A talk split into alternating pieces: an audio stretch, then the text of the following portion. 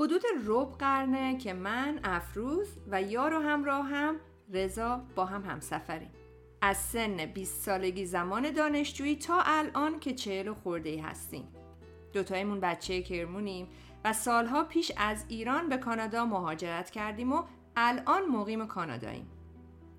یک دختر تقریبا 20 ساله داریم و مثل همه زوجهای دیگه تا دلتون بخواد اختلاف نظر داریم.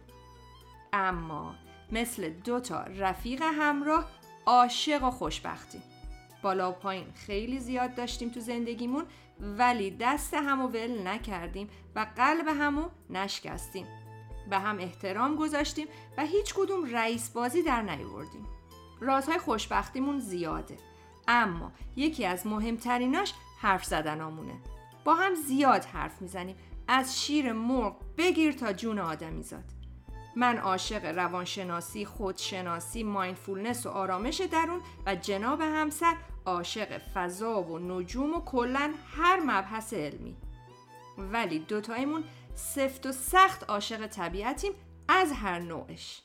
هر چیزی که یاد می‌گیریم به هم یاد میدیم هر سوالی که توی ذهنمون مطرح میشه به هم میگیم و راجع بهش کلی صحبت می‌کنیم. خلاصه سکوت بین ما معنی نداره. با پادکست گپ بعد از شام خواستیم شما رو هم وارد بعضی از بحثامون کنیم. خوشحال میشیم نظرات شما رو هم بدونیم. البته چون این صحبت ها فقط یک گپ معمولیه و هیچ پایه علمی نداره حتی بدون آمادگی قبلی مطرح میشه پس جای هیچ گله و قصه ای نمیمونه. ممنون از همراهیتون. بریم که بشنویم گپ بعد از شام امشبمونو.